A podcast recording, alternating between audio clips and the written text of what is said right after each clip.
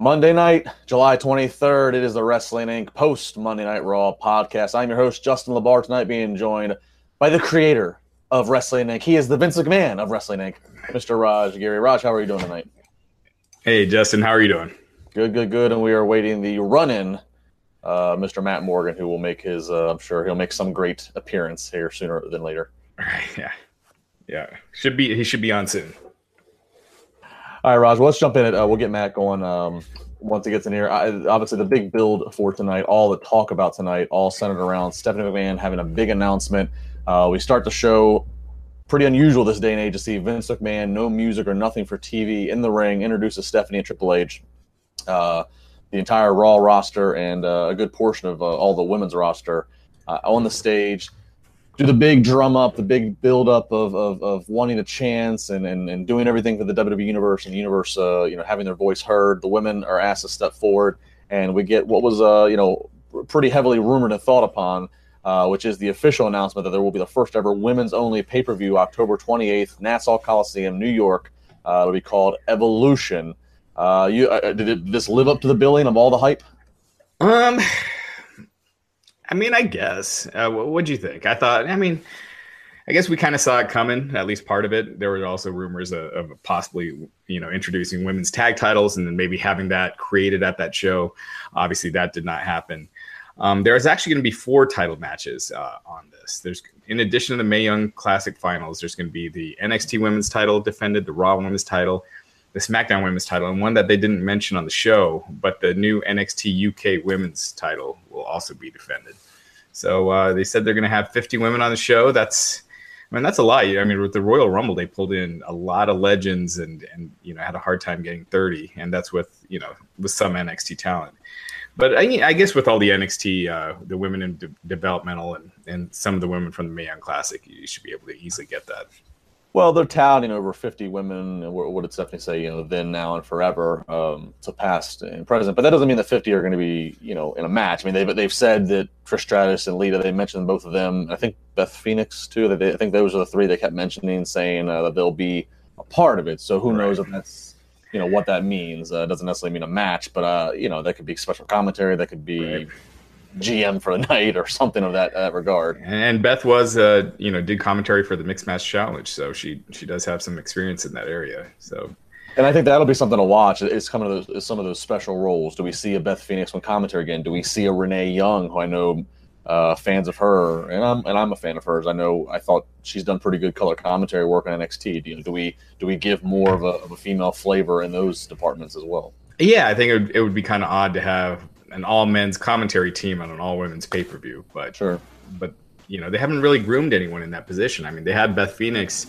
uh, with the mixed match challenge, kind of coming cold. She didn't uh, she didn't get the the, the greatest reviews, uh, you know, with with her work, but.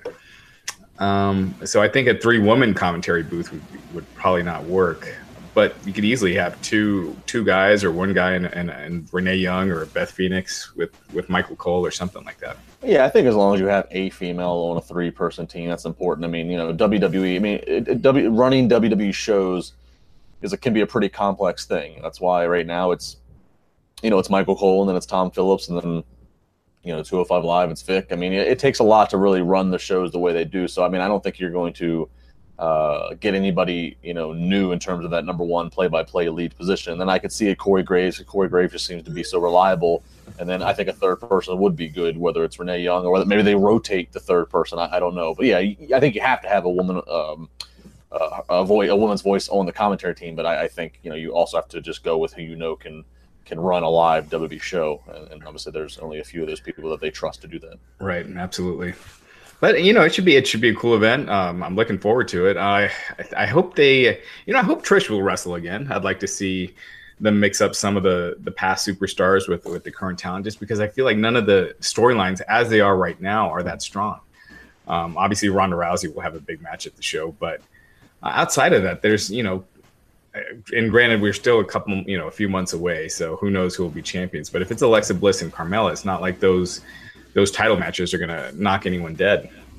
Well, there's so many things that couldn't be done that, that can. I mean, if it's going to be a four-hour show, as the rest of these network pay-per-views are, I mean, yeah, you, you could have things that are uh, just one-offs that aren't storyline related, like a Trish um, novelty act, uh, if she feels that she can still go. Um, yeah, there's so many things that, that that could be done for it. I mean, obviously, I think it is it is probably pretty obvious to think that Ronda Rousey, whether whether she's champion by that point or whether that's where she becomes champion, I think those are you know I think it's either her first title defense potentially or that's where she becomes champion. Uh, obviously, that's all going to be depending on how, how, SummerSlam shakes out. But yeah, I mean, I think definitely you, you, could you could do a lot of things. Again, if you have four hours to work with, uh, they could really get creative in terms of um, you know what kind of matches and whether or not it's storyline related or not. I mean, who knows? Uh, Glow season two is getting a great review on Netflix. They could have Glow to a crossover, and I'm not even I'm not really exaggerating. That's they actually could, yeah, absolutely. You know, so it's right, have them make an appearance. They, they, they've done stuff with WWE in the past, you know. Yeah, they were just backstage a few weeks ago, so yeah. absolutely. I mean, anything could be possible here. Um, all right, so that was the big thing, and of course they're going to recap that the rest of the night. That is the theme, and, and even even other people in, in, their promos. I think Roman Reigns referenced it in his promo uh, backstage uh, hyping his match about how tonight's a night of first and, and he's going to beat Bobby Lashley. So uh, they did not stray away from the fact that this was uh, the lead from Monday Night Raw. Uh, moving in, uh, and and one one interesting thing was that they had Triple H out there as well. He they usually don't have him out for these company announcements, you know, in the ring. You know, they'll do it for NXT on conference calls and you know for NXT, mm-hmm. but not on WWE television. So I wonder wonder if they just expected Stephanie to get some heat, you know, just for uh, how strong they come at uh, the crowd with you know some of this stuff. So I wonder if he was there to kind of dissipate that a little bit.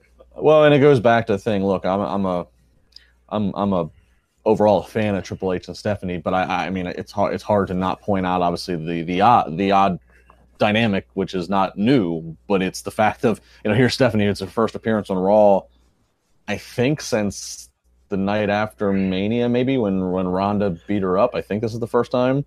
And of course, in in, in the time since then, we haven't seen her on Raw, but of course, she's named uh, Corbin as Constable Corbin to straighten up Kurt Angle's act. So I mean, you know, again, all the heel antics, but then wanting to have her out there to do the to do the the, the make good for PR. So uh, and, little... and, just constantly taking credit for you know the, the, stuff they're doing with the women. I think it's great that they're doing it, but it, it can come across as uh, just a little a little thick sometimes, you know. Yeah. It is what it is, but who's going to tell her otherwise? Um, nonetheless, yeah, I mean, like, could you imagine if the UFC was doing that with like when Ronda Rousey, you know, got in the main event? It wasn't just this constant PR campaign of, of look at what you fans, you know, demanded and this and that. It was like, no, we're just doing it. She's in the main event. It is historic, but we're, we're not, you know, uh, we're not just uh, belaboring the, the, the fact and and you know we, we move on. Well, you know we're talking we, we're talking about Stephanie. Who knows? Uh, again, depending on what happens at SummerSlam with Ronda Rousey, it, it's again not not an exaggeration of a of a hypothetical that that Stephanie McMahon has a match. Um, Maybe probably the main event against Ronda Rousey. We'll right, because I mean her. Right, they haven't had a one-on-one. Ronda certainly, you know, she's settled. She's continuing to settle in. Um, so that's again, that, could be Ronda's first title defense. Stephanie could be so mad that Ronda Rousey's the champion in storyline, and she decides that she's going to be, you know, very Vince Austin like. Yeah. I, I, wouldn't put it past them. I all. wouldn't be surprised. I mean, I feel like you almost got to have Ronda win uh, at SummerSlam because otherwise, that's two title shots in a row. Regardless of if she wins by DQ or whatever, it does create that like that that you can't win the big one feeling, and that's not what you want on her. So I, am sure she's beating Alexa for the for the title now, and it's just what you do after that. I mean, I could I could totally see Stephanie for sure. Yeah, well, we talk about winning the big one. Uh, the B team, defending tag team champions, uh, and as they come to the ring, I don't remember who it was on commentary saying, you know, certainly this has to be almost impossible for them to defend the titles now that they're the hunted, now that they're on top of the mountain. Uh, but sure enough, with the miscommunication between uh, Bray Wyatt and Matt Hardy, uh, Axel and Dallas uh, win, uh, retain the tag titles. It looks like there's going to be the handshake at the end, but then Hardy and Wyatt uh, both hit their finishers on them. if it was supposed to be some type of heel turn, it was not received that way. The crowd popped. Um, as the two guys, uh, you know, hit their poses, and that was the end of the segment. Raj, what, what's going on here? I mean, I mean, uh, WWE seems like they're trying to solidify the B team. Granted, granted, their wins are all because of Hardy Wyatt miscommunications, but I mean, they're this isn't like something where they just won and then 24 hours later they drop it. I mean, they've, they've been champions now for a couple weeks. Yeah, I mean, they've been kind of teasing them splitting up, um, um, you know, on social media and everything, and I just don't know where you go with them. Um, yeah. you know, as a tag team, they feel like uh, I'm talking about Bray and Matt. I just feel like they feel done. They feel outdated, like it's run its course. Uh, I don't want to see them feud again. I don't know about you. Uh, it, it, just uh, they, they just seem kind of stuck in this uh, in this row where they don't know what to do with either of them. So uh, I wouldn't be surprised if they stick around as a team a little longer. Probably have a three way at SummerSlam with the B team and maybe the Revival. They've been hinting at the Revival, so I could uh, I could see them going that direction and then maybe do the angle at SummerSlam where they finally split off and, and go in their separate directions. Yeah, head scratching situation with the tag division and Raw because you have this, as we say, stuck in a rut. Granted, again, the B team are tag champions, but it still seems like it's a bit of a just a in neutral running in place type of situation. And then, but then you have the the revival, as you said, who they tease, who are constantly watching the monitors backstage. Then you have the authors of pain, who are finally back to getting weekly momentum, uh, and they're just continuing to to drum on Titus worldwide. It, it's a very um, a very bizarre tag division as we're heading into the second biggest show of the year. Yeah, I always hate when they continue feuds after you've already done a couple squashes, not even competitive matches, but squashes like they've done with AOP and, and Titus Worldwide. So, I mean, they they clearly have nothing for them. They got so much talent uh, that's not being utilized that they could bring into the tag division. You know, even if it's just random tag teams. I mean, they had Chad Gable and No Way Jose teaming uh, on main event.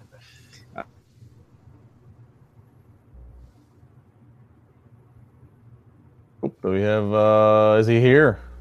Yep. Mr. Matt Morgan. Hey guys. How are you? Uh, good. Matt, uh, if you're uh, you're just jumping in here, uh, we we got just through about the first uh, half hour or so of Raw. But let's go back real quick to the what is the top story, and it was the theme of all night. You excited for Evolution, first ever WWE All Women's Pay Per View? That was really honestly. I, I kept thinking like, what deserves this kind of build up, this kind of hype? I, I, I kept thinking it had something to do with Hogan. It would be just this gigantic, like, but then I was like, that's not even big enough for the way they're handling this. And when Triple H kept crying, I'm like, it's going to be the girls. Um, but what's it going to be? and then when it's like an all pay all girl pay per view, I'm like, I'm not like we we're not shocked by this. Like this is where they're at now. They shouldn't be at this point in the game continually getting pats on the back for this because the girls got them there. Let's be clear about this. The talent got them to this point, but like they keep patting themselves on the back for it, and it, and it gets it's over gratuitous on their part. Do you think it? Do you think yeah. it? Would, yeah, sorry. Go ahead. No, Matt. Matt, I was going to ask you. Do you think it would have been better off if they would have not done the big ten minute you know, build up and just kind of say, look, we have a new pay per view and here's what it is. Do you think that would be almost a little bit more respectable? Like, this is just where we're at. We don't need to make a big uh, to do about the girls yeah. having the first ever. Yes, yes, I do. I do. And, and, and, and, it was cool when they made the introductions and they brought the NXT girls up and they did it that way. They broke the third wall doing it. That was cool because they didn't have set angles yet. They didn't have set opponents and, and stuff like that. All the girls were up there hand holding and singing Kumbaya again and it's corny. Yeah, my point, I, I, was saying pretty much the exact same thing, Matt. And like how UFC handled Ronda Rousey's debut, they weren't just patting themselves on the back constantly. They just booked the fight and they, you know, treated it like every other fight. And it wasn't a constant, you know, reminding of we've come so far and the fans, you know, are demanding women's fighting and this and that. They just did it and they were, you know, they were the, uh, WWE is way behind UFC when it comes to that. It's not like hmm. everything is some big media publicity, uh, you know, uh, they thing. Do this, they do this with everything. Everything is a big announcement after they're five years past the point. Like Daniel Bryan's push, if you remember, they all got behind it like when they had no choice, like a like seven months to a year after the fact, and they try to act like, look what we're doing here. We're now pushing younger, faster superstars, and they were like patting themselves on the back in every interview they were doing around that time, if you remember, especially after his Mania win. And it's like, number one, you guys are Johnny come lately. Number two, stop patting yourselves on the back by saying you're giving the fans what they want. You didn't do that when you turned Rock heel, right? And then he blew up into this megastar. You didn't, I mean, when he became a babyface and got super over, right? You didn't stop him in the middle of one of his promos and go out there and say, You see this guy out here? We're responsible for him because we listened to you guys. You wanted us to turn him heel. We did. We brought him back to you as a bigger, stronger baby face because we're listening to you, the fans. It's so patronizing. Yeah, that's a that's a perfect word for it.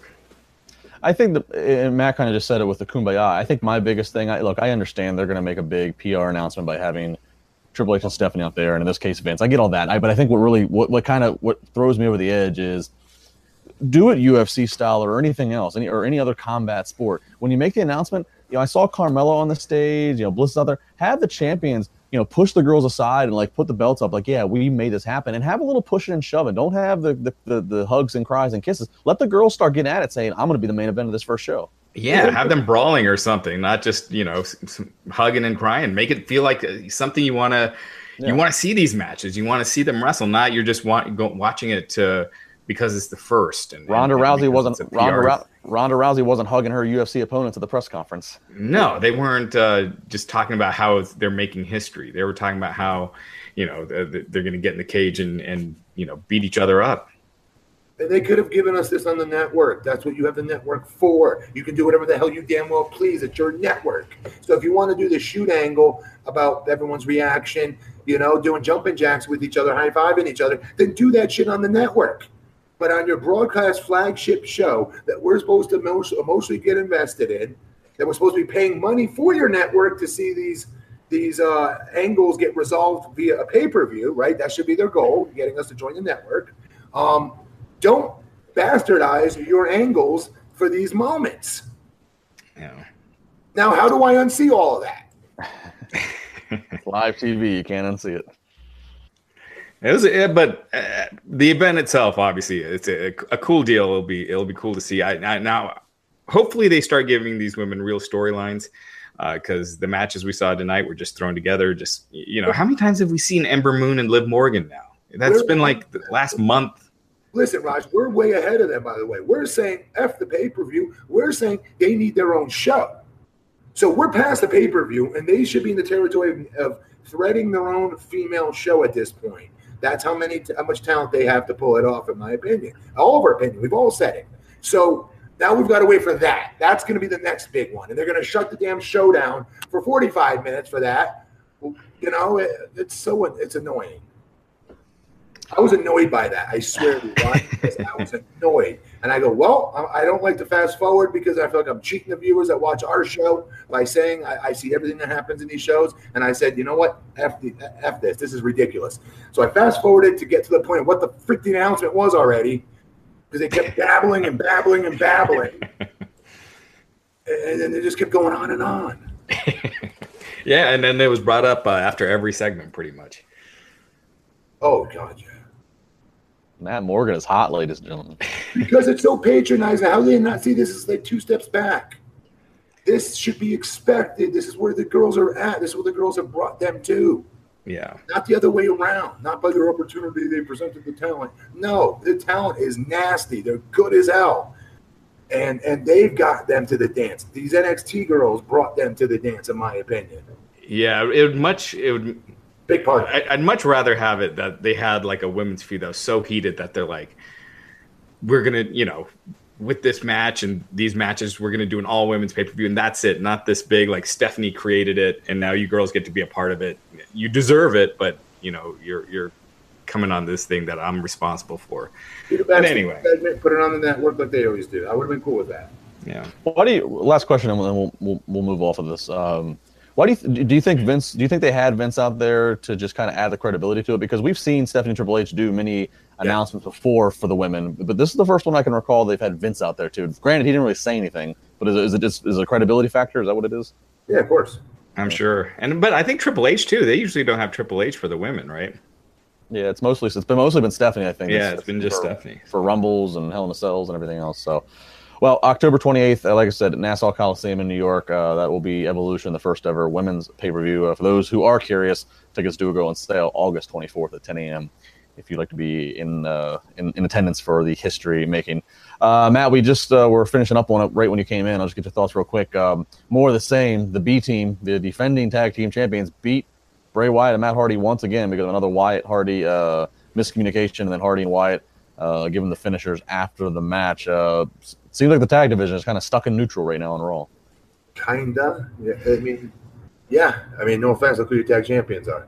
Um, it's happy for the B team, you know. Again, privately, personally, right?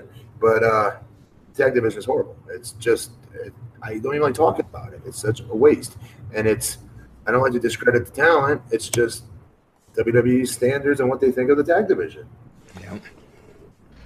All right, well, moving on. Uh, we get to the backstage and we see uh, Finn Balor, and uh, this another one of those great uh, backstage segments. Uh, Finn being told by Constable Corbin that he has his own locker room and it is a little, uh, little fun house, a little red fun house, um, and they do some back and forth about Constable's always want to have his own fun house, or Finn's always wanted to have his own fun house, and blah blah blah. Corbin uh, storms off. Of course, tells him he has a match with Drew McIntyre. Uh, this segment really, this was this is another one of those segments where I was hoping nobody uh, walks in the room.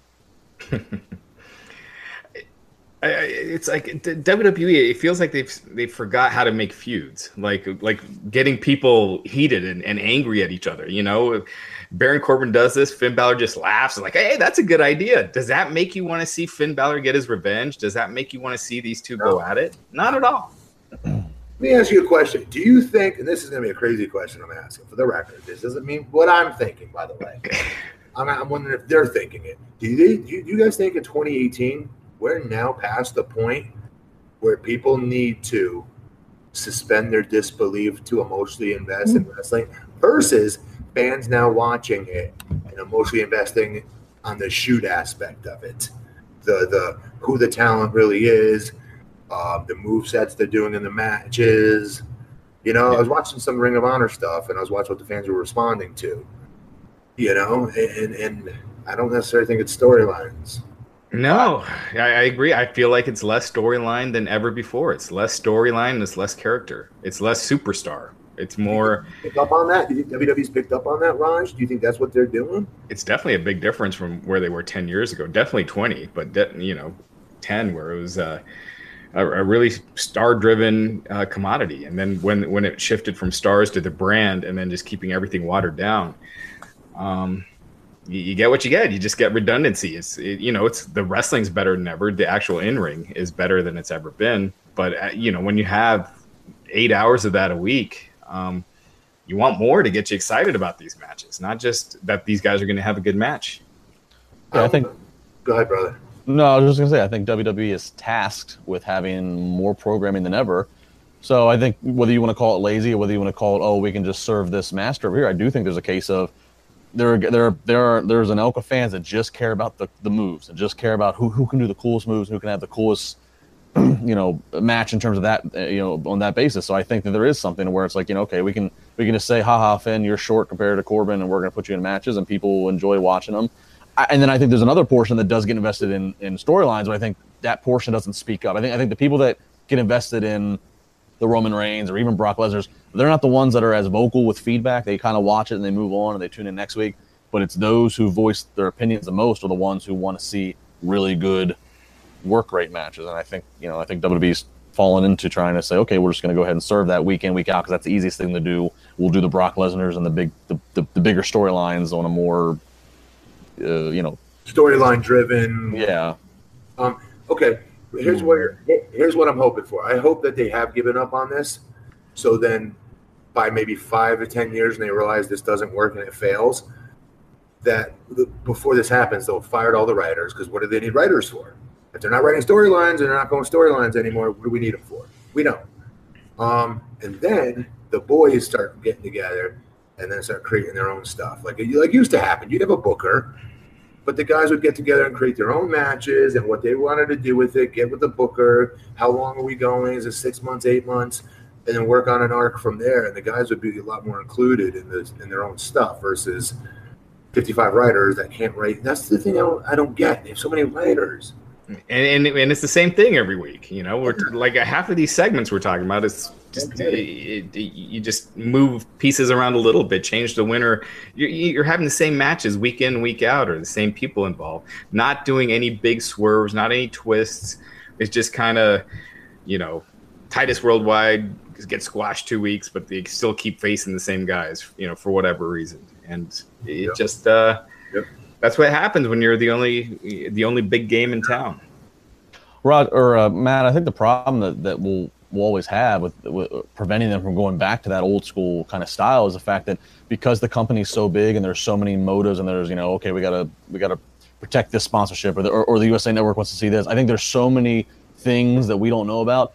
The writers are almost babysitters. The writers are there to kind of, you know, okay, what are you saying? Uh, you can't quite say that in, in this kind of a promo. I, I think that would be the problem of letting wrestlers have have the have more control like they used to. Granted, it'll probably be better quality stuff, but it, it, will take one time for a wrestler, you know, for them to come up with something that's going to somehow go and break some rule that the company has at that point.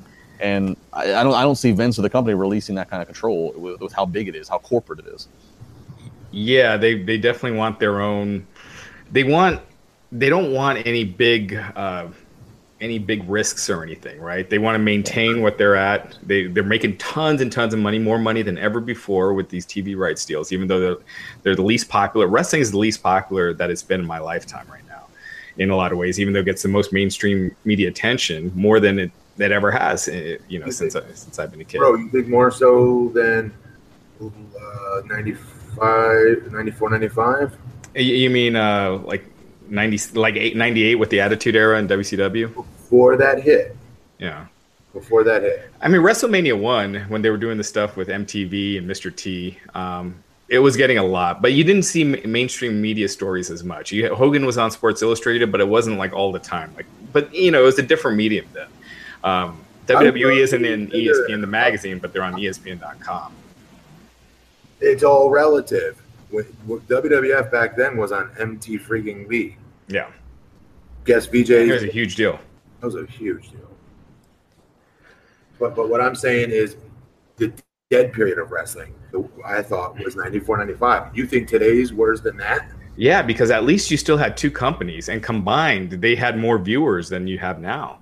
I mean, Raw's ratings last week were the lowest ever and that's during the dead period you know 94 95 when you had what were uh, they getting then so they were doing like uh like er, low twos but you also had wcw you know that was doing uh twos as well on saturday night really? mm-hmm. I mean, I, I, watched both. So I mean, yeah, I just remember well, in high school, it, like I'd get made fun of for wearing an Undertaker shirt, for instance. Yeah, yeah, girls and stuff. Um, for like there's like two or three year window. Yeah, it was like ninety three to ninety six. Yeah. Yeah. I was like the only one of my friends that would like publicly still say he liked wrestling. Right. Well, yeah, that, that, uh, was when you started getting the the Salvatore Sincere and the yes. Know, all those crazy TL Hopper.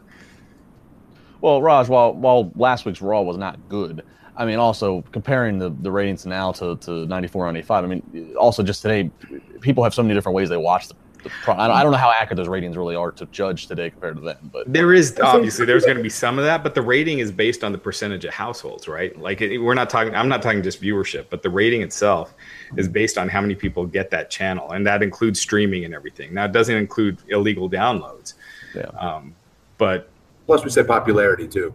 Yeah, and ex- and you could just see it in the crowds. Remember when you'd go to their shows back then? Those crowds would be crazy, and now you get a hot crowd here and there um, and they're usually dead by the end until the main event.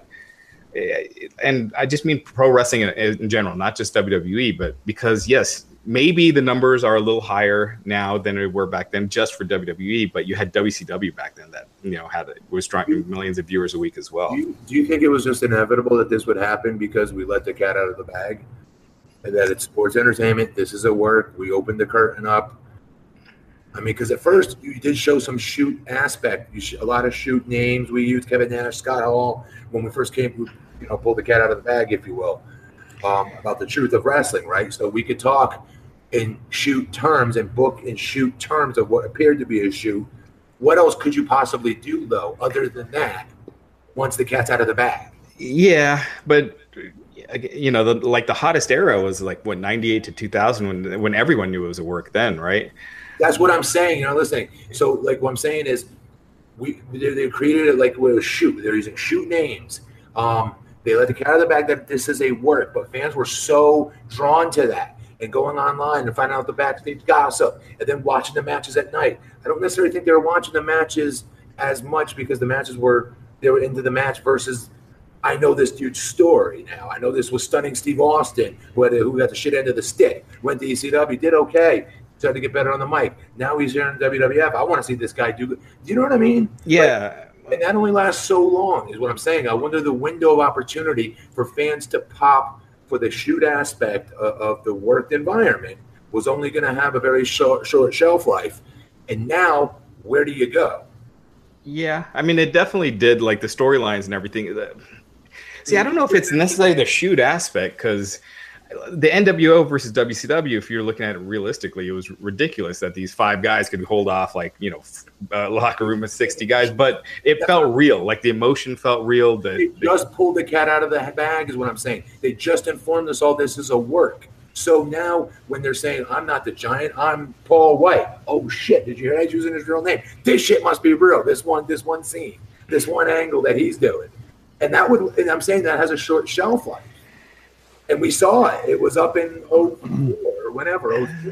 I yeah, I mean, I, I, I get your point, but I also think just uh, I think the scripting nowadays is so contrived that it's it's not even letting the cat out of the bag. I think it's just gotten so far away from that that it's so corny and these feuds starting on Twitter and these lame jokes and it's just constant week in week out that it's hard for especially an adult to get into this kind of stuff when you know no real human being would really get upset over this, like the Finn Balor stuff. which takes us back to Raw. well, back to Raw. Our next conflict uh, is we get Sasha Banks and Bayley, who are uh, are are going to be a tag team here, and they go up against two enhancement talents, uh, Samantha Simon and Karen Lundy. If anybody cares, uh, Sasha Banks and Bayley get the win. Uh, Sasha's music hits. They hug in the middle of the ring. All is right with the world. Um, were you expecting Sasha to just nail Bayley when they were when they were doing that hug at the end? Yeah, I think everybody was right. I was. I was. Yeah, so uh, I don't know. I, again, SummerSlam, you know, a month away. Uh, all women show a couple months away. You got. I mean, they, we, we still have to get the payoff of this Sasha Bayley stuff. Of course, the counseling they did. So uh, we are we, we, wait another week to see the epic story continue. Uh, we get Elias for his first of many appearances on the stage with his guitar. He's uh, they tout about his debut album, his EP, who, that came out today, and is shooting legitimately shooting up the iTunes charts. Uh, Matt Morgan, you, have you downloaded the Walk with Elias? No, hell no. it's actually not bad. It's kind of funny. You listened to it? I did. Is it like how many? Tra- is it like a full? It's album? four tracks. It's four tracks. It, it, it's it's four tracks. They're all they're all. I, I would almost say it's kind of like a weird it's almost like a Weird Al Yankovic thing in terms of like it, it's it's all him in the character of Elias. Like one song is him singing about all the cities that he hates and can't find a good crowd. Another one is him like talking about like walk with walk with him. But like they're all in the they're all in the phrasing of his character. But like they don't sound bad. They sound like it's him singing. It's it, it actually sounds like a legit like you can tell they were it was done in a you know it was done in a good studio and mixed by professionals. It, it sounds very legitimate. And, and but if you're a fan of the Elias shtick it's just four tracks you can kind of laugh at, but it does have like some good guitar, and I don't know. It's kind of it's it's one of those weird wrestling things that it's just stuck, and wrestling fans have banded together, and it's it's rising up the the iTunes charts. Is it on Spotify? Do you know? It's on Spotify. Did, right. did, not you didn't you hear the four different plugs tonight? It's on iTunes and Spotify. yeah, yeah. I'll, I'll, check that out. Then I got a Spotify. Um, it's it's like two it's like two ninety nine to buy the whole thing. So I don't think I'd pay um, two ninety nine for an Elias album. do it, do it, do it. You can write it off. What are you talking about? Still. All right. Uh, so Elias gets interrupted by Braun Strowman. He's the monster in the bank. Uh, he comes out, basically talks about how uh, he's going to call his shot eventually. So forget Roman Reigns, forget Bobby Lashley. Uh, Kevin Owens comes out. Uh, he and Owens uh, go back and forth, and this kind of actually is going to end up leading to a match that they will make a little bit. Well, Jinder Mahal comes out first, but whatever. It, it's stupid. Jinder Mahal trying to calm his anger. But I want to get to the real point of this, which is they end up having a backstage segment where they have announced that Kevin Owens is going to fight Braun Strowman at SummerSlam. But if Owens wins, doesn't matter pinfall, submission, count out, whatever. If he wins, that he will get the Money in the Bank briefcase. Uh, I, I, mean, it makes it interesting, but I do have a little bit of that fear of like, God, I hope they don't. They they can't dare pull it off Braun, can they? no, no, okay. No way. No way. And they're not having Braun lose at two pay per views in a row either. Even though you know the last one was you know tech, technicality, he he destroyed the guy. But um, yeah, he's not losing it. I, I you know I actually thought that was I, I kind of saw them going that way because there's no uh, you you're not believing Owens versus Strowman at this point with how bad he's killed him. So by putting that stip in there, at least it does something. We stopped believing in that when he was running away from him and hiding in broom closets. yes, the first yeah. of their angle is when we stop believing. He's done nothing so far. They've done nothing to make it look like Owens can get the better of Strowman in any situation. It's just so funny what, what a what a, what a uh, departure it is from. And I love Kay. It was my second favorite guy to watch. But he's what a departure from him bombing, you know, coming in there and bombing the hell out of John Cena, stepping on the title, holding his NXT championship high above his head, talking shit. You know what I mean? Yep. Uh, up next, we have Mickie James versus Natalya. Of course, they're touting these two girls, uh, these two ladies, rather, uh, being obviously veterans, uh, being a big part of paving the way for the uh, revolution that, that's leading to evolution.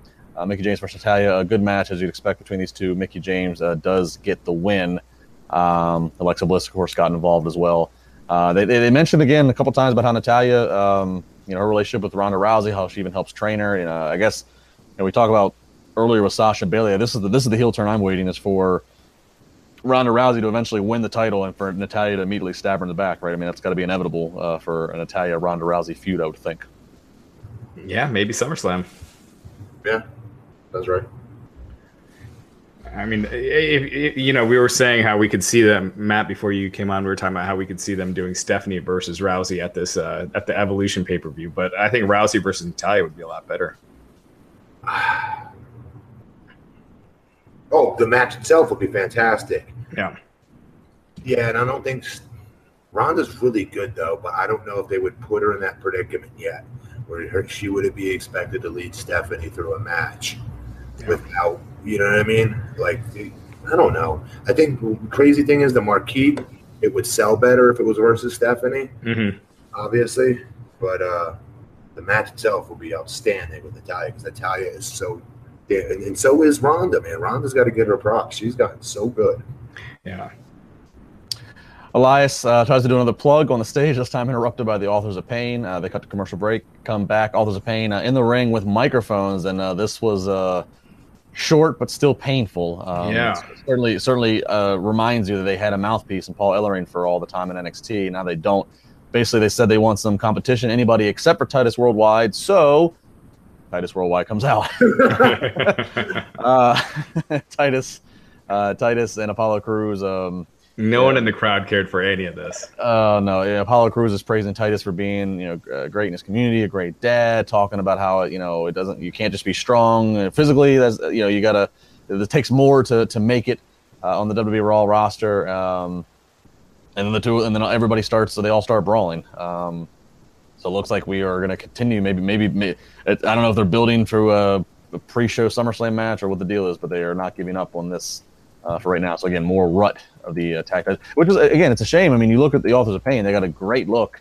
Um, you know, you, you, know, unique names, good look. They, uh, the, you know, pretty good in the ring, minus the the lackluster finisher that they do. Um, but this is this is what WWE is giving them right now is Titus Worldwide, which unfortunately, yeah, the people just really don't get behind. I, I, thought this was painful. I thought the whole thing was. I mean, their promos uh, were terrible. They need a mouthpiece bad. Uh, I don't know why WWE they got it so much in their head that they're not going to use managers. And fine, if the word manager is outdated, who cares? But it can work, and and that's definitely you know a team that could use it because they're physically imposing. They they got the presence. That's that's what they're missing.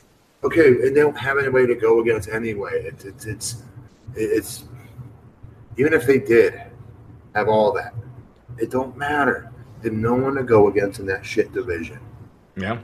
You know, Braun is kind of in that pattern too. You know, they they keep throwing Kevin Owens at him, but no one, no one sees Owens as a, a credible threat to Strowman, and so they don't really have. We got Bobby out there. We have Roman out there. We have uh, Seth out there. We have some. You know, you don't have to match them strength for strength. I'm saying, but like in the tag division, there is nobody. Yeah. Well, Drew and Dolph, if they oh yes, if they pushed him as a team. I take that back. Yes, yeah. those two. Yeah, I mean, uh, you know, yeah, Drew and Dolph, I think would be a formidable, but they, they seem like they're they're more focused on they, they remind they remind us that those two are yeah. you know, watching watching each other's back. They're Shawn and Diesel. I like yeah. That's everybody's comparison. Is the Shawn Diesel. They were going to be a tag team, a legit tag team, if you remember. So I'm glad they're not. Yeah, yeah, I agree. Well, two guys that were both in tag teams, but right now are uh, on the singles uh, singles run by themselves. Uh, Tyler Breeze because of Fandango's injury, and then Mojo Rawley, who's now on a singles uh, heel run. They have another match. Uh, this match is going on. Uh, Mojo in control for the most part, very intense. They cut to a interview in the middle of the match with Michael Cole interviewing Bobby Roode from backstage. Um, so it looks like they're setting Bobby Roode up for Mojo Rawley here. Mojo getting another win, by the way.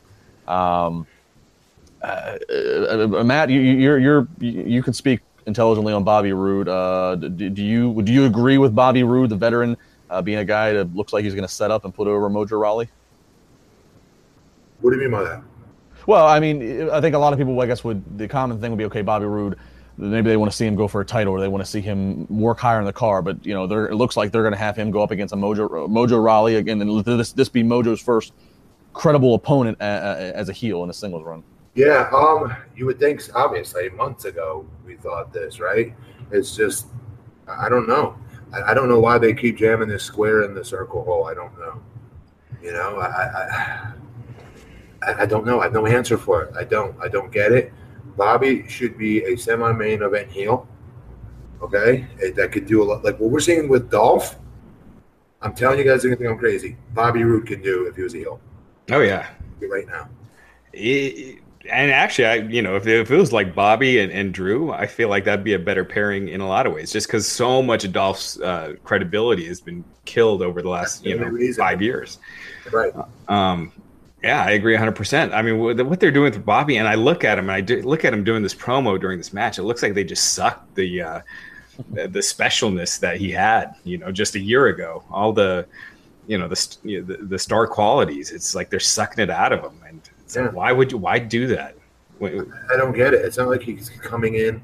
He's, he's not like he's using his TNA gimmick.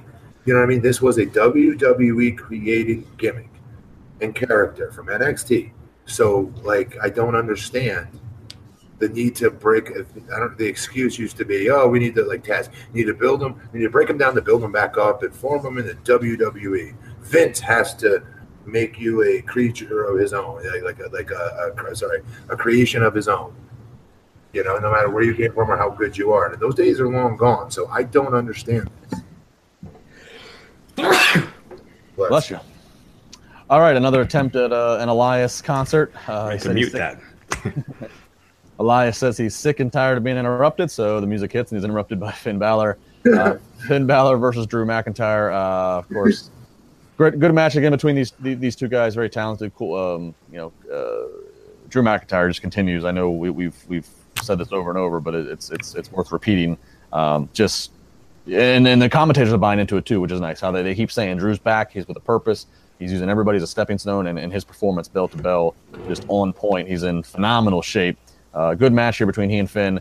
Uh, Ziggler gets involved. Uh, ultimately, um, right in front of the referee, and we get uh, Finn with the win by DQ, uh, which ultimately is going to set up by Kurt Angle a uh, a tag match as Seth Rollins comes out to help. And then we get Finn and Seth versus Drew and Dolph Ziggler. Uh, big tag match here, multi- multiple segments to, for these guys to uh, occupy some time. Great, great action, man. This was a great match. I love it. yeah. Mm-hmm. Seth and Finn get the win, um, and, uh, and, and Raj they ended up making uh, an official SummerSlam match out of this, correct? Yep, yep. So it'll be uh, Drew and Seth again. I mean, I'm sorry, uh, uh, Dolph and Seth again. So um, I just feel like Seth should be higher. I think he's the hottest guy in the company right now in in a lot of ways. Um, I know. I mean, look, they got the thing. It's going to be Roman. The whole storyline's him beating Brock, and they're sticking with it. And there's nothing that can be done, but it's one of those times where I felt like they should call an audible and had it be, you know, Seth and, and Seth and Brock and Seth being the one to beat Brock. And, you know, you talk about um, the size differences and stuff like that. Seth has that credibility where you could buy him beating a Brock. He would be the underdog. You almost you might not expect it, but it's not like I feel like like Brock against someone like Finn seems a little too much of a stretch, but Seth not so much in my in my opinion. And uh, I think that would be a, a, such a big moment if he won and going back to where my original booking idea was having Roman Reigns winning Money in the Bank and then Reigns cashing in on Roman Rollins, I think that all would have been a perfect, uh, perfect setup. Yeah. yeah, I agree with that. But we're too far from that. too far gone. but uh, um, yeah, so Rollins and Rollins and Dolph again at, at SummerSlam. You think the, you think the Brooklyn crowd will uh, treat them nicer than what the Pittsburgh crowd did? Yeah, definitely. Yes. As long as they don't put a clock on the screen. yeah, I mean Seth and Seth Seth's still pretty. I think he did an interview. Um, I think it was Lillian Garcia's podcast. I think it, I know I know the quotes are up on Wrestling Inc. Uh, and he's still a little bit kind of ticked by that. He's like he he's like Dolph was really upset. Good. Yeah, yeah. I mean, as they should, but you know, Seth's saying he goes, he goes, he doesn't understand how people want to, why they would want to pay money to I come agree. see something and just completely, you know, and not watch the match. You're Yeah. like Oh, not all- into the match. It's our money. Oh, but it's our money. We can do what we want with our money. I don't care. Shut up. And that's and that's horse crap too. You, you can't go to uh, you're not going to a football game and throwing a beach ball around and not get you know kicked out. bro. Exactly. It's, it's, it's like people use, uh, you know, free, after somebody says something insane, they start defending their right to free speech. You know what I mean? That's like Right. their BS defense of it. It's like Well, saying, you know, with this, that's their built-in excuse for being shitty fans. Well, and that excuse makes them sound really ridiculous. Like, okay, so okay, yeah, it's your money, you can do what you want. So how ridiculous does it make you sound that you spend two hundred bucks or whatever it is for some of these tickets uh, for some of these bigger shows to, to purposely be like that makes you just, it Well, just it gets even better because the argument turns into this, which is even worse on their on their end, in my opinion. Well, give us something for us not to throw a beach ball around with. If you had Cesaro working in the main event, then that would be the next thing. So then my answer to that would be, why are you there? Because that's not who was in the main event. And, and and not to mention, isn't isn't Rollins and Ziggler like uh, perfect for that crowd? Isn't that the kind of stuff that? Yes, they are.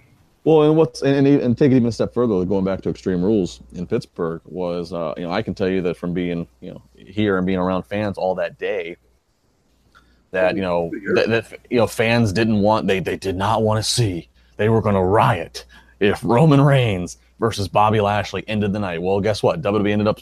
It, it, it seems like switching it, and they and they put Roman and, and Bobby on earlier, and they gave you the the, the work rate. They gave you the thirty minute classic between uh, Dolph and, and, and Seth, and then people just wanted to, to to count down the clock. You know, Yeah, so I don't know what it is. There's, I don't know if there is any making them happy. Um, it depends which crowd. Like not all crowds. Some you know, the some of the crowds are great, but I think last week's Raw crowd was really good, right? If I'm, if I'm recalling Whose correctly. hometown were they in? What's that? Out of the three of us, whose hometown was this?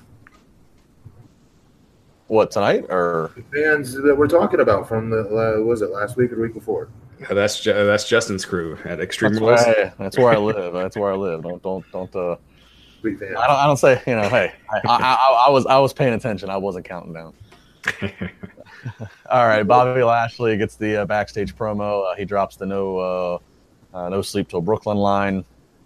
As He's on his way. He wants to get his way to SummerSlam to face Brock Lesnar. Uh, we get more of the. We get the recap of the WWE Evolution pay per view announcement again, uh, and then we get Ember Moon versus Liv Morgan. Um, uh, again, another you know good showing by Ember Moon, but again, as we said earlier, just another uh, you know uh, rinse repeat Yep. type of situation here. Ember Moon gets the win. Um, so it's, nothing it's really. just complete time fill. And Yeah. if you're scripted sports, like uh, if you're if, if you're UFC, right, and you're scripting WWE is you're scripting conflict and, and fighting in sports.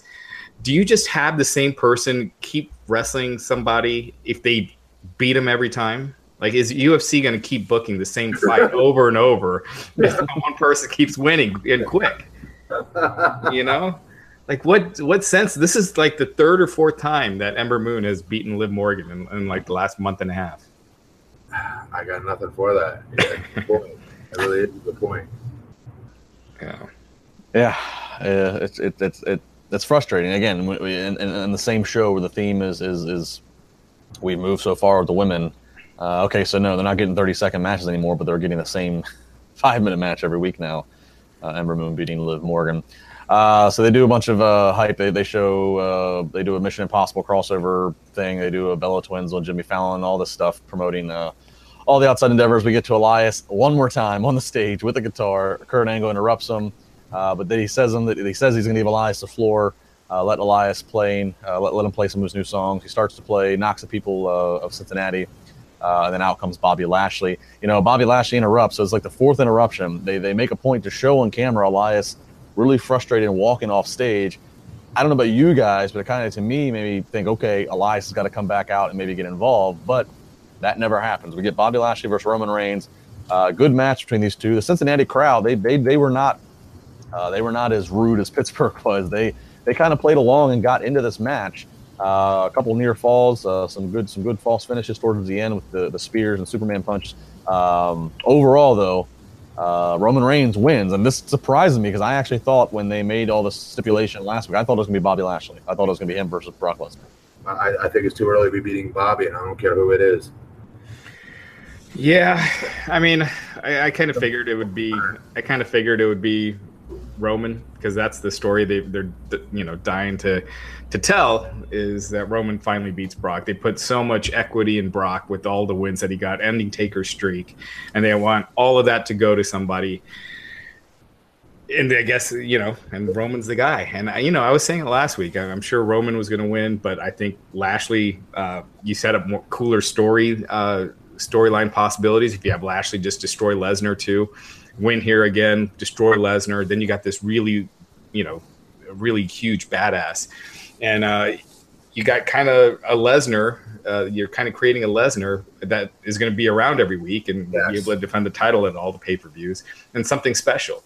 So I think by beating Lashley, it's not like he's buried or anything like that. But I just think it was too soon. He had kind of an aura about him, and I just don't think uh, it, they should have done it yet. But um, I know a lot of people were thinking it might be a triple threat, like they were going to do some sort of, uh, you know, it's still good, Raj. You can't throw that out yet. It's still good. I, I don't see that happening. I think they really want if they were going to do it, if they were going to, if they were going to do the triple threat tonight, would have been the perfect way. I mean, obviously, you could have had Bobby uh, well, you could have had Elias attack both of them. You could have had a draw. You could have Heyman come out. Like, anything could have happened to to make a case. Yeah, but the fact I'm saying, part of the things that you guys were talking about and having Bobby uh, Brock have all these wins, have, have him, you know, run through Cena and just job him out that one time. To have him beat the crap out of Randy Orton for shoot after the match. To have him beat Undertaker and you say to transfer it onto the next, that's wrestling 101, obviously, is to give the next young one that rub, right? Mm-hmm. So the other half of that equation is being able to recognize the difference of who to give that to and the right timing for that talent. The right timing was, I don't know, a year ago, two years ago for Roman, a year ago at best. So it's come and gone. It's not the best use of it. It's not them recognizing we have all these, eh, eh, like you said, um, what's the word you use? Built up for Brock. Um, equity. Equity, yeah. Great word. Equity built up for Brock eh, to give on to someone else. It should more reason why it needs to be either Braun or Bobby. But but Bobby would make sense because now you've got your new Brock, like you said, and you have him simply take Brock out. Brock's exit is Bobby whipping his ass and injuring him and stretchering him out of the company for good. Yeah, I think that because they're so dead set with, and I agree 100% with you. And, and, like I've been saying, I think Seth is the most over guy. I feel like that would get him to the next level, him beating Brock. But obviously, they're not they're they're not thinking in that direction. Having Brock beat Undertaker, having Roman beat Brock, two major mistakes they made. Yeah, well, um, yeah, but I I don't know. I just think they're doing this in New York. This is it's like the worst possible crowd to be doing this match, where you're doing Roman versus Brock. The fans are going to crap all over this match. Yeah. Well, let me um, let me ask you guys this. Uh, so, so, right now, what we know is it's Brock versus Roman. Now, as Matt said, we're not there yet, so let's not rule out completely a triple threat that Bobby doesn't get put into. I don't think it's going to happen, but it's not rule it out. So the fact that they're in New York for SummerSlam, and then the next night they're in New York again, and Brock Lesnar is being booked for the night after so Brock Lesnar is scheduled to be at the Raw the night after SummerSlam. Do who? What do you, what do you think is the most? Oh, what do you what do you think is the most r- realistic and reasonable situation? Is it Brock Lesnar walking out of SummerSlam and getting cashed in on the next night by a Braun Strowman, or is it Brock Lesnar dropping the title at SummerSlam and then Braun cashing in somewhere? Like I'm, I'm, Braun has to play a factor in this. I don't see him carrying this briefcase around for a year. Um, is that how Owens maybe beats him to take it to take that away?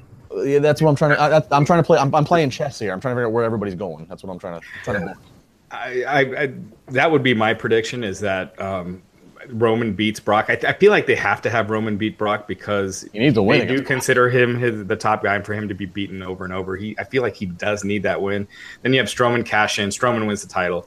The next night on, you know, the next night on Raw, Lesnar complains, uh, or Heyman complains. Strowman comes down, just keeps kicks the crap out of Lesnar, and that's his like goodbye. You know, like he just uh, just keeps hitting him with power slam after power slam. Fans are you know singing na na na na hey hey hey goodbye, and that's that's Lesnar's uh, swan song for a while. because I'm sure he'll be back at some point after he does Oh, this UFC fight. You know, if he wins, I'm sure he'll go to Jon Jones. I'm sure, because that's there's so much money in that. But you know, he's what 43 years old, 42. You Um, think he's going to beat Daniel Cormier? Uh, I doubt it. No, but uh, no, but if by some chance he did, I mean, he is going to be 60 pounds big. You know, well, maybe not 60. He'll probably be 30 to 40 pounds bigger than Cormier, so he will have that advantage. But I don't see him beating him. But if by some crazy way he did, um, I could, I would think that he would do another fight. He would smoke him. You think Lesnar would smoke Cormier? If Brock was was younger, diverticulitis, yes. Hmm. Yes. I don't know. Cormier always had good hands. Like Lesnar, he never had good hands. It was always the wrestling. You're absolutely right, but Brock never got to put himself 100% immersed into it either. Where nothing else, no wrestling, nothing, just this, just MMA. He got to do that like what a year straight or two, not 10. Yeah. I'm saying if he was younger and just didn't pro wrestle, just did that. hmm Yeah. Well, uh, I mean, who- who knows? As, as we're trying to book SummerSlam, maybe maybe, maybe Daniel Cormier is is front row at SummerSlam. I mean, we've Dude, guaranteed. are you shitting me? Guaranteed. yeah. I mean, why not? You know, why not? Um, it, it- I, I I don't put anything past at this point. I mean, it, with WWE and UFC, we've we've seen the the subtle the subtle working together in the past. So My favorite part is 150 pound little pusses that that that that talk all tough and like, oh WWE, uh, we don't want we don't want to see that WWE crap, and then like Conor McGregor's, uh, the guys that draw money, you're like, well, this is why Yeah. you to make money. Shut up, And, and you know what? UFC does the WWE crap better than WWE. hundred percent. Like the, the promos that draw money and that get people talking. Like Lesnar, after that Cormier fight, that was so money. And he hasn't done anything like that in WWE in, in forever. Um, Who's that? Lesnar, when you know, with uh, say "I'm coming for you, mother," to you know Cormier and you know calling out the heavyweight division. The arena into popping for him. Yeah. he- they hate him, but they popped for that because they were like, oh shit, maybe we better cheer. and then when Cormier came back, and was you know Cormier was the ultra babyface, and the fans were cheering for him, and he got you excited in it. So I mean, they do that better than WWE by far right now. Matt, have you ever anywhere in your career did you ever do any MMA, any cage fighting? didn't get good. That didn't get popular. That wasn't like it is now. Yeah, Yeah, no. not not no, I love pro wrestling. I love the characters. I love the larger than life characters. Back then, there wasn't characters. It was you come out in your trunks, beat the shit out of someone, and leave. Yeah. Um, you know, MMA is different now, but wrestling, I was always attached, always attracted to these cartoon characters. You know, the '80s. I loved, I love that about wrestling. Superheroes. Yeah, and you know one of the things that I felt like where UFC really started to take off. Uh, I know people point to the Ultimate Fighter uh, finale, the first one, but one of the things was Tito Ortiz and Ken Shamrock, and you had those personalities, and people were like, Ice did not care about UFC. They got into that, and Chuck Liddell. And all of a sudden, you had these Liddell. huge personalities. Yeah, Tito was the first. Fuck right, he was pretty much the first villain that Yeah. people to see get beat. Right. Yeah. I used to watch it. Well, and, and it was also very much Tito was very much a uh, it was very much a pro wrestling storyline. You know, he had a big falling out with Dana White. He leaves UFC. He's never going back to UFC. And it, was, it, it had very much kind of like a, a pro wrestling kind of story feel to it. With, you know, him him, him versus the the authority figure. Yeah. All right, so next Monday they're in Miami, big city. Uh, they got a lot to touting. Uh, Ronda Rousey's off of her suspension; she'll be there next week. Uh, Brock Lesnar's going to be there next week. Uh, Roman Reigns, of course, now is number one contender. So, uh, I mean, I guess obviously the big thing we watch now is to see how this Brock Lesnar thing unfolds. As, as, as, as we are, as we just talked about, we're probably building to Brock's last match for the time being in WWE. Um, so, uh, any uh, Raj, anything, anything, any big other news with SummerSlam? Do they make tonight? I know we talked about Seth and Dolph. Um, obviously, we know Bobby, Ronda. Bobby Lashley is not going to be left off left off SummerSlam, guys. I'm telling Yeah, you. I, I, I don't I don't see him in that main event though. I, I, I see that them keeping that a singles match for sure. Bobby, watch, watch. They'll find a way. But Elias will attack Bobby Lashley and say, "You interrupted me last week," and that'll that'll be your and that'll be your feud. Yeah, I can see that. Which, uh, you know, I mean, uh, obviously Elias is a, a guy they have stock behind, so it's not like it's a, it's not like it's uh, throwing Bobby Lashley to the to the to the side. But it is. I mean, my biggest thing with Bobby Lashley is I just the, the dude is such a legit badass. I just Yeah. wish more of that. You know, the, the little bit they showcased of that was the stupid uh, obstacle course he did when he was feuding with Right. Sami Zayn.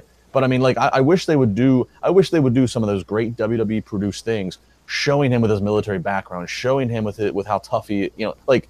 I just hate the fact that he's such a badass, but I, I feel like they present him so soft in a lot of ways. If that Yeah. makes sense. Yep. I hate saying this over and over, but that's I feel like he could use a I feel like he could use a heel turn. And you know, I I never say this with people in NXT. They're, I feel like everyone's on the right side in NXT because they write for babyface as well in NXT. They book and heels and and and babyface is so good in NXT, and they just don't do that on the main roster. They give them such crap that you know I feel like to bring out the full, full potential. Uh, a lot of times it's a you need that heel turn, and I think Lashley's there, Bobby Roode, um, you know, there's a few others. Yes, sir. All right. Well, we'll see how this uh, Raw fares in the ratings. Uh, as as Raj said earlier, last week was uh, the- Uh, I, the actually, lowest. last week was fine. T- It was two weeks ago. That Two weeks ago. rated. Yeah. Um, so I stand corrected on that. Um, so SummerSlam right now it's like like Lesnar versus Reigns, AJ Styles versus Samoa Joe, or they haven't announced that yet, but it's expected to be AJ Styles versus Samoa Joe. Alexa Bliss versus Ronda Rousey, uh, Carmella versus someone, uh, it's probably Becky Lynch. And then the SmackDown Tag Team Championships, it's the Bludgeon Brothers versus they got this tournament. I'm guessing it's going to be the Bar since that's uh, that's a new match, but it's the Bar Sanity, the Usos, or the New Day. Ziggler versus Rollins, and then Strowman versus Kevin Owens. With if Strowman loses, Owens gets the case. Sweet. And I think, and you got to have Cena. I think you're gonna have Cena somewhere on the show. They're not gonna. I don't see them not having Cena on this. I mean, he's been gone. He's due for his comeback now. So I mean, we got to. You'd think after we get through the Brock business next week that we got to. August has got to be carried by John Cena. What's he going to do with SummerSlam? Type of Or thing. maybe Taker. I mean, he's. I think both. I think it's Cena versus Taker again because they got Taker. They got Taker. You know, Taker's at Mania. Taker's at the Greatest Royal Rumble. He's being booked in Australia. He's being he's, he's doing all the. He's, he was at Madison Square Garden for a house show. I don't see them having Taker for all the other shows, not having him for SummerSlam. So I could easily see him and John Cena this time in an advertised match. I think I think we have to. I think that I think this show needs that little extra novelty uh, to put that over. And then do you have Taker just beat Cena again? That seems kind of. Uh, I could see Cena beating Taker this time, and we go to a rubber match uh, later on. Yeah, I, I almost think you have to do that in, in Yeah. a weird way. Um, so yeah, I mean, if they actually build it up this time, as opposed to Sure. it's centered on if he's going to show up or not, I think it'd be something, you know, something big. Absolutely. Uh, guys, any final thoughts, comments? Oh, one more thing. Matt Riddle uh, is rumored Oh, to be yes. going Yes, to yes, yes. WWE. He pulled out of his uh, bookings during SummerSlam weekend, and then tonight PWG announced that he's out of the Battle of Los Angeles. So uh, it's looking like he's WWE bound. He was uh, he was in the UFC. He had the eight and two MMA record, um, but he had a couple of drug failures in UFC for marijuana. And Triple H uh, would you know would say on these conference calls that one of the reasons they're not signing him is because of those drug failures. And Matt Riddle acknowledged it. So whatever they worked out, they worked out, and uh, so it looks like he's he's heading over there. So um, you know, the dude's got a bright future, tons of charisma, is great in the ring. So I Does. sky's the limit. I agree. I think we think we see Matt Riddle sitting front row at NXT in uh, Brooklyn, as they tend to do to unveil people. That's that's how that's what I would think. Yeah. I mean, if you know, and, and, and, and props to him. He's he's he's a he, he's fun to watch, and if you know his background, it does make me wonder though. I mean, obviously, like okay, marijuana is a thing with him. Like, it, I mean, like wait, what's what's changed now? Like, uh, I, I mean, has he has he given up marijuana? Like, I don't know. That- That's the interesting thing to think about. Is is it's true? Because I remember I was on that call. Triple H did say, you know, he's all for second chances, but the guy's got to he's got to he's got to get he's, he's got to get with the corporate program. You run a risk. What do you mean? Tell, every guy smokes pot, but once you sign in WWE, you stop doing it. Well, What, they- I- what I'm saying is, I don't, don't know. if some wrestlers stop doing it? Don't some wrestlers call it the pot tax because you don't get suspended for pot. It's just a twenty five hundred dollar fine. Yeah, but mo- but you don't want it if you're lower on the card. You don't want that to happen. Right. It's against you. Yeah, and it's uh, twenty five hundred dollars over and over. It's not a small amount of money. It it adds up. So Yeah, no, this is a good signing for them. yeah. Very good signing. All right, so we'll keep our eye on Matt Riddle. Uh, again, not official, but uh, as Raj just pointed out, all, all all the normal signs of when somebody on the independent circuit seems to be headed uh, to WWE, uh, bookings being changed, and, and and the rumors out there. So probably probably something to it. We'll keep our eye on. Of course, Wrestling Inc. will uh, keep you up to date with any uh, any any updates to the story, anything new that we find out. Be sure to have it up there. Mr. Matt Morgan, where can we find you? What's going on? You can't find me. Nothing. Off the grid. I don't give any plugs. I don't do any plugs. No plugs tonight. Nope. Jeez. For what? No, I, Plug, plug, plug Florida. I don't know. Plug Longwood. something. Yeah, we'll plug Longwood. everyone knows where to find me on social media if they want to harass me and bug me. All right, we'll find uh, BP Matt Morgan on social media to harass him. Raj. yeah, uh, no plugs either. Just tons of tons of interviews coming up this week on the site, so check it out. My interviews with Moose, Austin, uh, uh, Moose, and uh, Eddie Edwards and Teddy Long. More stuff from those. So check out the site. All right, and I'm at Justin LaBar on social media. I'll be back Wednesday for our post SmackDown uh, chat. I don't know, is Glenn back with me or who's with me Wednesday? Wednesday will be you and me, and then Glenn is back next week. Oh, tremendous. Look forward to that for Wednesday, Raj and myself. It's been a, a great uh, post Raw podcast for Matt, for Raj. I'm Justin. We'll see you guys Wednesday. When you need mealtime inspiration, it's worth shopping Kroger, where you'll find over 30,000 mouthwatering choices that excite your inner foodie. And no matter what tasty choice you make, you'll enjoy our everyday low prices, plus extra ways to save, like digital coupons worth over $600 each week. You can also save up to $1 off per gallon at the pump with fuel points. More savings and more inspiring flavors make shopping Kroger worth it every time. Kroger, fresh for everyone. Fuel restrictions apply.